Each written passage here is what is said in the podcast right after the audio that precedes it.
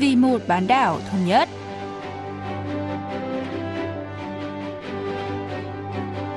Mỹ Linh xin kính chào quý vị và các bạn. Mời quý vị và các bạn theo dõi chuyên mục Vì một bán đảo thống nhất của Đài Phát thanh Quốc tế Hàn Quốc KBS World Radio.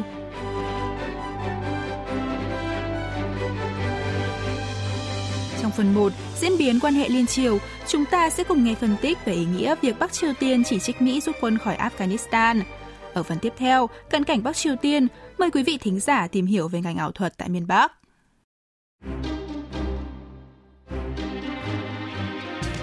Vào 11 giờ 59 phút đêm ngày 30 tháng 8 giờ địa phương, Mỹ đã rút toàn bộ quân đội khỏi Afghanistan, chỉ một phút trước khi bước sang ngày 31 tháng 8, thời hạn phải rút quân khỏi quốc gia Trung Đông này. Theo đó, cuộc chiến kéo dài 20 năm giữa Mỹ và lực lượng Taliban, vốn khơi mào từ cuộc khủng bố Lầu Năm Góc ngày 11 tháng 9 năm 2001, đã hoàn toàn chấm dứt. Vào thời điểm đó, Taliban từ chối giao Osama Bin Laden, được cho là kẻ chủ mưu cuộc khủng bố, dẫn đến việc Washington và các đồng minh đưa quân vào Afghanistan. Nhưng tình trạng chiến tranh vẫn tiếp diễn, dù Mỹ lật đổ Taliban và tiêu diệt Osama Bin Laden vào năm 2011. Năm ngoái, cựu Tổng thống Mỹ Donald Trump đã thỏa thuận với Taliban về việc rút quân khỏi Afghanistan và thỏa thuận này đã được thực hiện bởi người kế nhiệm Joe Biden.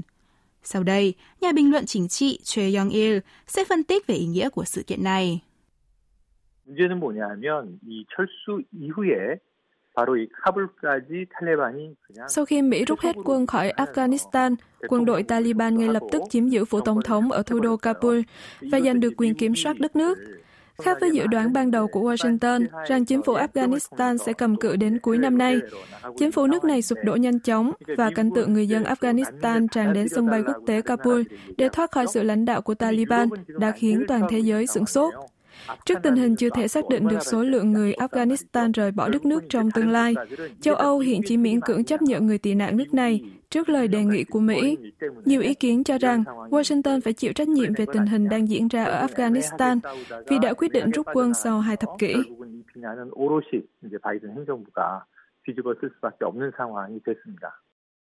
Trong bối cảnh này, Bộ Ngoại giao Bắc Triều Tiên ngày 21 tháng 8 đã đưa ra những lời chỉ trích nhắm vào Mỹ, gọi nước này là thủ phạm hủy diệt nền hòa bình và ổn định thế giới.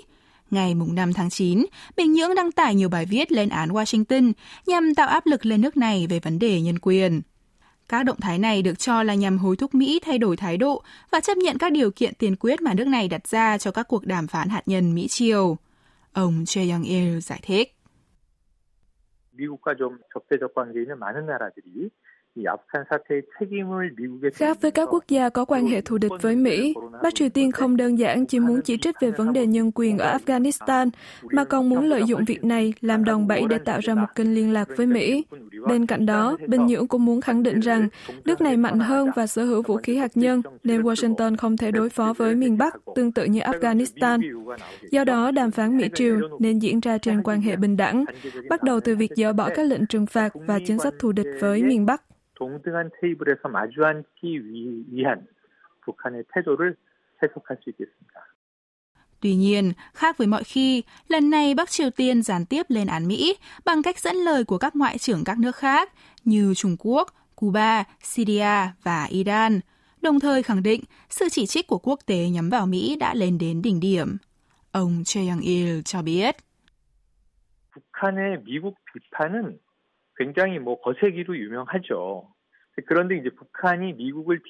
Bắc Triều Tiên nổi tiếng là thường chỉ trích Mỹ với lời lẽ hết sức gay gắt. Các quan điểm của nước này cho rằng vấn đề nằm ở chính sách thù địch của Mỹ với miền Bắc và miền Bắc phát triển vũ khí hạt nhân chỉ là để tự vệ trước Mỹ. Song lập trường này của Bình Nhưỡng được cho là chủ quan và không được cộng đồng quốc tế đồng tình.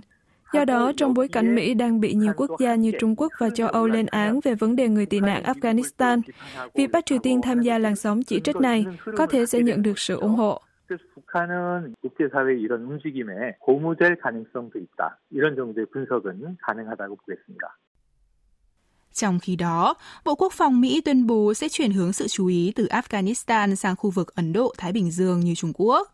Trong một bài phát biểu về việc rút quân khỏi Afghanistan, Tổng thống Joe Biden nhấn mạnh Mỹ phải đối mặt với những thách thức mới như cạnh tranh gay gắt với Trung Quốc, sự gia tăng vũ khí hạt nhân tại Nga và các cuộc tấn công mạng. Đặc biệt, Cuộc cạnh tranh chiến lược với Trung Quốc được coi là nhiệm vụ hàng đầu của nước này trong thời kỳ hậu Afghanistan. Ông Choi Young-il nhận định. 급부상한 중국이 G2의 한 축으로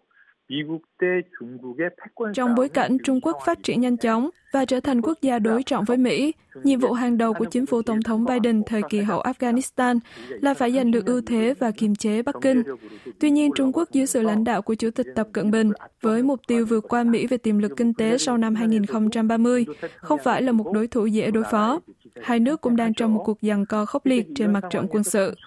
Trong bối cảnh chính quyền Tổng thống Biden sẽ dồn lực để kiểm soát Trung Quốc, cộng đồng quốc tế đang ngày càng lo lắng về khả năng xung đột Mỹ-Trung leo thang sẽ tạo ra một trật tự thế giới mới.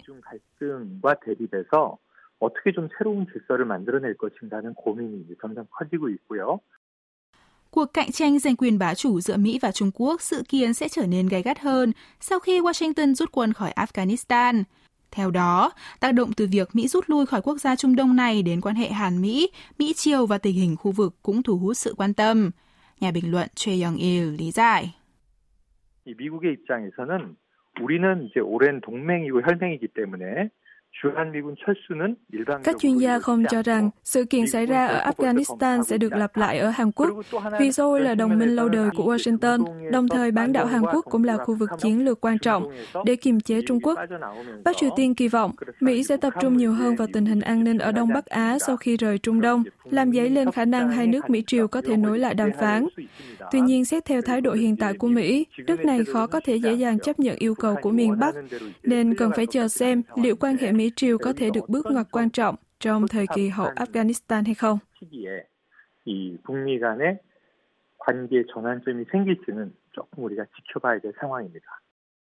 Trong một diễn biến khác, Ủy viên Quốc vụ viện kiêm Bộ trưởng Ngoại giao Trung Quốc Vương Nghị dự kiến sẽ tới thăm Seoul trong hai ngày 14 và 15 tháng 9 để tham gia hội nghị Ngoại trưởng Hàn Trung. Trước thềm kỷ niệm 30 năm quan hệ Hàn Trung vào năm tới, hai nước dự kiến sẽ thảo luận về nhiều vấn đề tồn động, trong đó có hợp tác song phương và ngoại giao khu vực. Trong bối cảnh chính phủ Washington tập trung vào cuộc cạnh tranh chiến lược với Bắc Kinh sau khi rút quân khỏi Afghanistan, Trung Quốc cũng đang có những động thái đối phó bằng việc quản lý quan hệ với Hàn Quốc. Và mọi sự chú ý cũng đang tập trung vào vai trò trung gian của Bắc Kinh trong việc tháo gỡ cục diện bế tắc của quan hệ liên triều.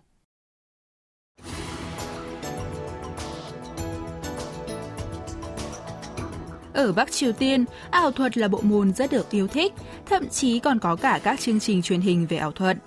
Gần đây, các học viện dạy ảo thuật xuất hiện ở khắp nơi trên cả nước và miền Bắc cũng có các chính sách hỗ trợ cho ngành này. Hôm nay, chúng ta sẽ tìm hiểu về ngành ảo thuật của Bắc Triều Tiên cùng giáo sư Chong Ngân Chan đến từ Viện Giáo dục Thống nhất thuộc Bộ Thống nhất Hàn Quốc. 어, 사실 이제 그 70년대에 들어서 70년대 초반부터 세계 마술쇼에서 아시아인 최초로 상을 Kể từ đầu những năm 1970, sau khi một ảo thuật gia Bắc Triều Tiên trở thành người châu Á đầu tiên giành được giải thưởng tại một buổi trình diễn quốc tế, nước này bắt đầu đạt được nhiều thành tích tốt về ảo thuật trên trường thế giới. Đây cũng là thời điểm Chủ tịch Kim Jong-il lên nắm quyền và tích cực thúc đẩy chính sách thần thánh hóa của Chủ tịch Kim Nhật Thành qua các hoạt động văn hóa nghệ thuật để củng cố thể chế quyền lực tập trung vào các nhà lãnh đạo. Ngành ảo thuật cũng không phải ngoại lệ khi các khía cạnh kỹ thuật, kỹ năng, tính huyền bí được ông Kim Jong-un nhấn mạnh. Nhờ đó, ngành này đã được hiện đại hóa với các kỹ thuật tiên tiến nhất như áp dụng video 3D lập thể, 이 요술 분야에 투영하기 시작한 거죠. 그러면서 이 요술의 현대화가 되기 시작한 거예요. Bắc Triều Tiên thành lập Hiệp hội Ảo thuật Quốc gia vào năm 2001 và cho xây dựng dạp ảo thuật chuyên dụng một năm sau đó. Nhờ sự hỗ trợ của chính phủ, ngành ảo thuật đã phát triển đáng kể cả về khoa học công nghệ lẫn quy mô, mang lại những buổi biểu diễn đột phá với sân khấu ấn tượng. Bà Cho Ngân Chan nhận định. 2011년 평양에 있는 5월 1일 경기장, 이제 릉나 경기장인데 여기서 펼쳐졌던 대형 예술 공연 같은 경우에는 Buổi biểu diễn ảo thuật kỷ niệm quy mô lớn tại sân vận động 1 tháng 5 ở Bình Nhưỡng vào năm 2011 là một sự kiện được chính phủ Bắc Triều Tiên quảng bá rộng rãi. Đây cũng là dịp để khán giả được chiêm ngưỡng những phần trình diễn ấn tượng, như màn ảo thuật làm biến mất xe buýt chở khách và trực thăng trong tích tắc.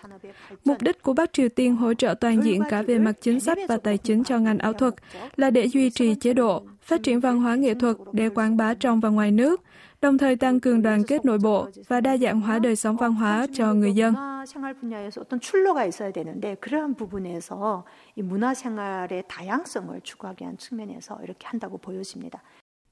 Ảo thuật ở Bắc Triều Tiên được coi là một phần của bộ môn kyuye, hay còn gọi là nghệ thuật chỉnh diễn tinh xảo, bao gồm các màn trình diễn ở dạp xiếc. Trong đó, ngoài ảo thuật còn có nhào lộn, xiếc thú và các tiết mục hài. Ngành biểu diễn xiếc của miền Bắc bắt đầu vào năm 1952, khi nước này thành lập đoàn xiếc quốc gia, nay được gọi là đoàn xiếc Bình Nhưỡng. Hiện nay, người dân miền Bắc có thể thưởng thức các buổi biểu diễn thường niên của đoàn xiếc Bình Nhưỡng hay đoàn xiếc quân đội nhân dân tại các dạp chuyên dụng. Cùng với sự nổi tiếng của biểu diễn xiếc, nhiều người dân miền Bắc ước mơ trở thành nghệ sĩ làm việc trong ngành này. Để trở thành nghệ sĩ siếc, các trẻ em có tiềm năng sẽ được tuyển chọn và đào tạo nghiêm ngặt tại các cơ quan chuyên ngành, trong đó có Học viện Siếc Bình Nhưỡng. Dưới sự ủng hộ toàn diện của nhà nước, các nghệ sĩ siếc Bắc Triều Tiên được đánh giá cao và giành nhiều giải thưởng tại các cuộc thi quốc tế. Như vậy, biểu diễn siếc đang được phát triển như một dịch vụ du lịch tại miền Bắc. Giáo sư Cho Ngân Chan lý giải. 사실 이제 이 교회라는 게 북한이 사상성을 담긴 담았는데 Tuy không được thể hiện bằng lời, các buổi biểu diễn siết của Bắc Triều Tiên trên thực tế thường chứa đựng các yếu tố tư tưởng của thể chế. Du khách nước ngoài chỉ chú ý đến những kỹ thuật bắt mắt và tuyệt vời của nghệ sĩ và cho rằng đây là một trong những hoạt động nhất định phải trải nghiệm khi đến Bắc Triều Tiên. Tuy nhiên, tùy vào góc nhìn khác nhau, các buổi biểu diễn có thể mang những thông điệp khác nhau. Là một người từng sống tại miền Bắc, tôi có thể nhận ra các ý nghĩa ẩn chứa trong các chương trình này. 다양한 각도로 분석을 할 때에는 아, 저 행동 하나를 보고 어떤 내용들이 저기에 함축돼 있다는 걸 읽을 수 있다는 건데 vì ảo thuật cũng là một bộ môn được yêu thích trong các bộ môn siếc, nhiều người dân miền Bắc cũng muốn trở thành ảo thuật gia. Tại Bắc Triều Tiên, gia đình ông Kim Thách Song nổi tiếng có ba đời đều làm nghề ảo thuật. Ông Kim là một ảo thuật gia lão làng, từng làm giảng viên tại Học viện Siếc Bình Nhưỡng. Hai con trai của ông là Kim Choi và Kim Quang Choi cũng tiếp bước cha trên con đường nghệ thuật. Đặc biệt, ông Kim Quang Choi đã thu hút được nhiều sự chú ý khi trở thành ảo thuật gia được trình diễn trong Hội nghị Thượng đỉnh Liên Triều năm 2018 tại làng đỉnh chiến Bản Môn Điếm. Hai người cháu Kim Chu Song và Kim Quang Song cũng là những ảo thuật gia nổi tiếng với các màn biểu diễn sử dụng không gian độc đáo. Bà Cho Ngân Chan cho biết thêm.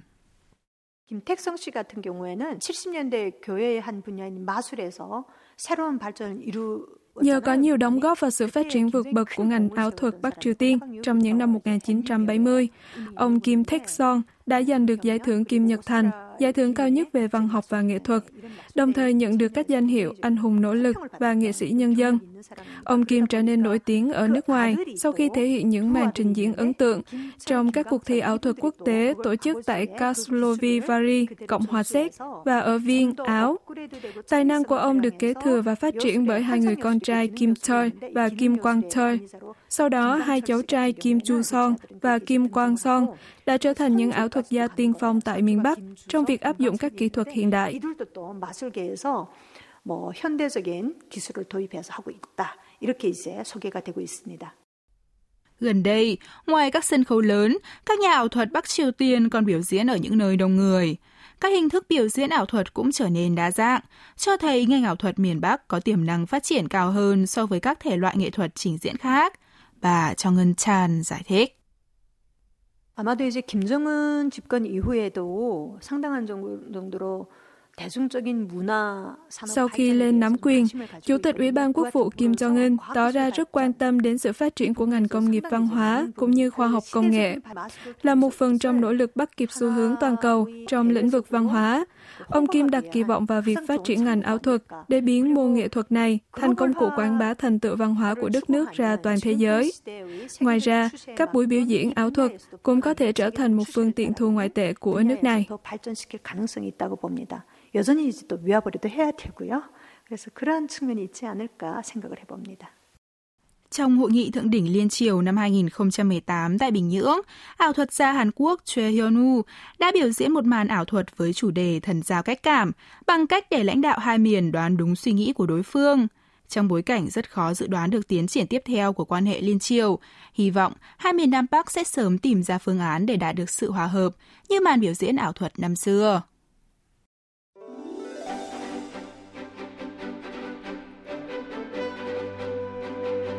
Quý vị và các bạn vừa lắng nghe chuyên mục Vì một bán đảo thống nhất của Đài Phát thanh Quốc tế Hàn Quốc KBS World Radio. Cảm ơn quý vị và các bạn đã quan tâm theo dõi. Xin kính chào tạm biệt và hẹn gặp lại trong chuyên mục tuần sau.